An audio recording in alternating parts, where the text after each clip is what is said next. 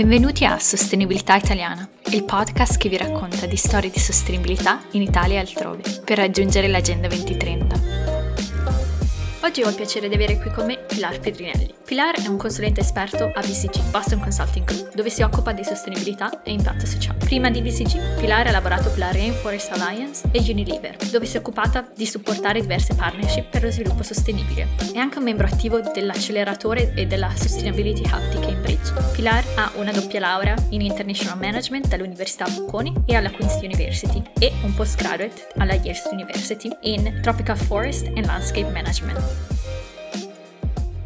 Ciao Pilar, grazie di essere qui con noi oggi a parlare di sostenibilità.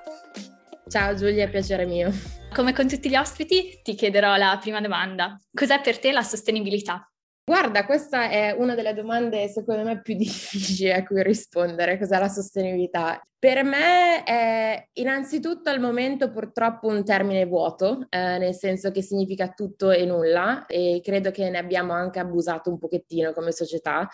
Credo che specialmente in Italia purtroppo si riconnetta solo ed esclusivamente a natura e ambiente e per me la sostenibilità è molto più in realtà intersezione con diritti umani e quindi con le persone. Quindi come possiamo fare in modo di occuparci di convivere sostanzialmente in pace, esseri umani e natura, e fare in modo che esseri umani siano protetti in questo, in questo ecosistema. Ed è una cosa che secondo me non stiamo facendo, però questo è un altro discorso. È un discorso su cui magari appunto ritorneremo più avanti nel nostro certo. episodio. Tu sei stata manager per la Rainforest Alliance e quindi vorrei sapere da te perché l'agricoltura rigenerativa è così importante per la sostenibilità. Certo, guarda, magari inizio anche a spiegare un attimino cos'è l'agricoltura rigenerativa, perché credo che sia anche un altro di questi termini magari non troppo chiari. Alla radice sostanzialmente dell'agricoltura rigenerativa c'è eh, l'idea di, eh, tra virgolette, collaborare con la natura abbandonando la eh, volontà colonizzante sostanzialmente di dominarla. E lo scopo principale è quello di rigenerare i suoli eh, senza impoverirli o inquinarli, come può invece avvenire quando si applica sostanzialmente un'agricoltura più aggressiva, quindi intensiva, con l'uso di fertilizzanti, e eh, sostanzialmente muovendo tantissimo i terreni. Insomma, il principio base dell'agricoltura rigenerativa e perché si vuole fare l'agricoltura rigenerativa è che al momento c'è un forte deterioramento dei terreni che vengono purtroppo demineralizzati e anche biologicamente attaccati dalla forte meccanizzazione che può avere l'agricoltura e l'agricoltura purtroppo, e dico purtroppo perché da un lato è uno dei chiaramente dei meccanismi che ci sostiene come, come esseri umani, però purtroppo è anche una delle industrie di fatto che sta inquinando di più.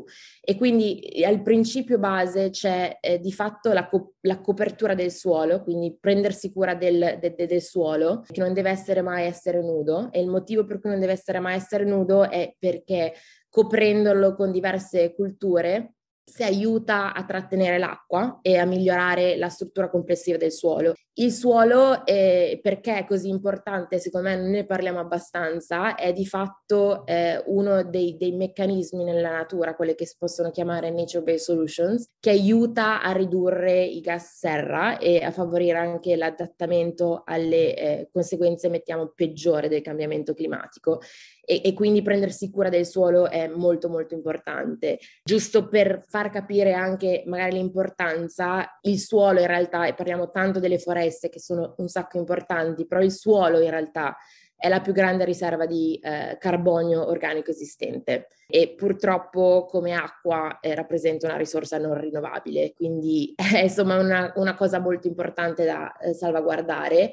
E per chi tra l'altro è interessato, c'è un, uh, interessata, c'è un bellissimo documentario uh, su Netflix che si chiama Kiss the Soil, ed è proprio bello per capire anche eh, l'importanza di fatto del suolo nel nostro ecosistema e perché insomma nessuno se lo si, insomma si, si focalizza sul suolo. E poi ci sono altri eh, chiaramente motivi della, eh, dell'agricoltura rigenerativa che non sono così forse interessanti a livello di ecosistema al momento perché sono più eh, meccanici, però c'è anche eh, la diversificazione culturale, ne parlavo prima, che aiuta anche la biodiversità e, ed è fondamentale essenzialmente anche al tipo di cibo che poi noi eh, coltiviamo e che poi chiaramente andiamo a mangiare, quindi molto importante. Eh, parlavo anche prima della riduzione delle lavorazioni e il motivo di fatto di, di, di questo meccanismo dietro la, uh, l'agricoltura rigenerativa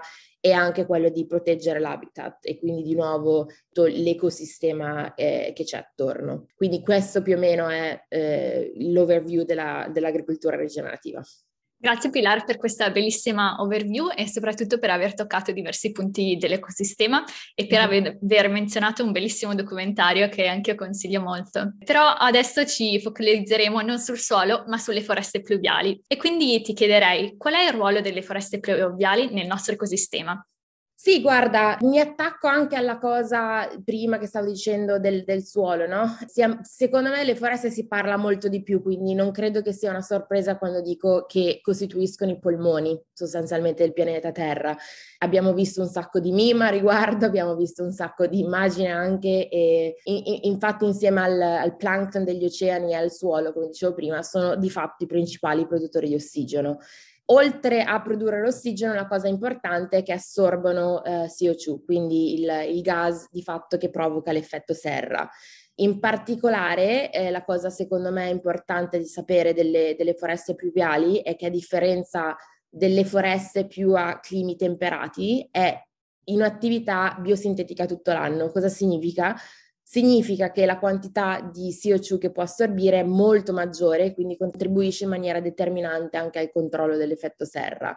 Eh, quindi parlando in, ar- in, larga scala anche no, del, del, del, target di 1.5 che abbiamo sentito, eh, di fatto la deforestazione, specialmente le foreste pluviali, può portare al rischio di modificazioni importanti dei sistemi climatici eh, del, dell'intero ecosistema. Eh, un'altra funzione molto importante delle, delle, foreste pluviali, quindi oltre a quella della fotosintesi, è che eh, eh, praticamente riescono a ehm, aggregare eh, sostanzialmente acqua, che poi, si, che poi attraverso le, le foreste pluviali si trasforma in nuvole e quindi ridiventa pioggia, quindi molto fondamentale anche la loro funzione per la biodiversità e per sostanzialmente la nostra eh, sopravvivenza.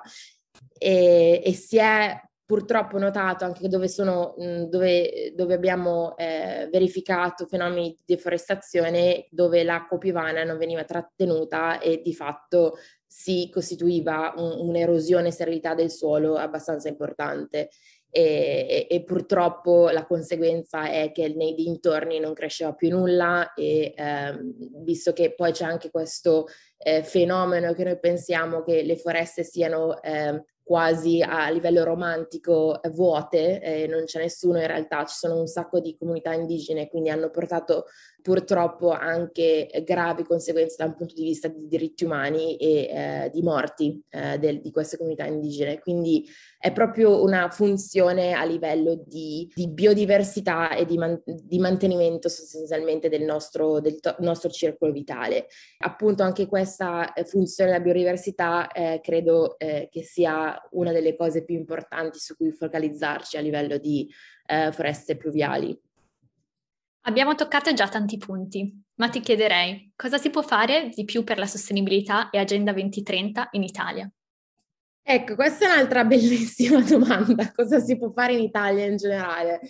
Guarda, eh, una delle cose che eh, eh, credo che sia piuttosto un sogno forse è che ci focalizzassimo di più sul, e ritorno magari anche il, al principio di questa conversazione, quindi l'intersezione tra diritti umani e crisi climatica e credo che in questo piano ci sia purtroppo ancora tantissime cose carenti, come sono carenti eh, le protezioni da un punto di vista legislativo e anche da un punto di vista sociale. E non credo che specialmente in Italia sia stata raggiunta una, una conoscenza e comprensione tale eh, di quanto legati il benessere sociale e il benessere ambientale e come sono dipendenti uno dall'altro. Quindi da questo punto di vista magari una, una delle, delle, mie speranze è che ci sia eh, una focalizzazione maggiore anche sul, sull'educazione, sul non parlare solo ed esclusivamente d'ambiente, perché non può essere solo ed esclusivamente ambiente e sostenibilità, e ampliare un attimino anche la legislazione che, che permette di farlo.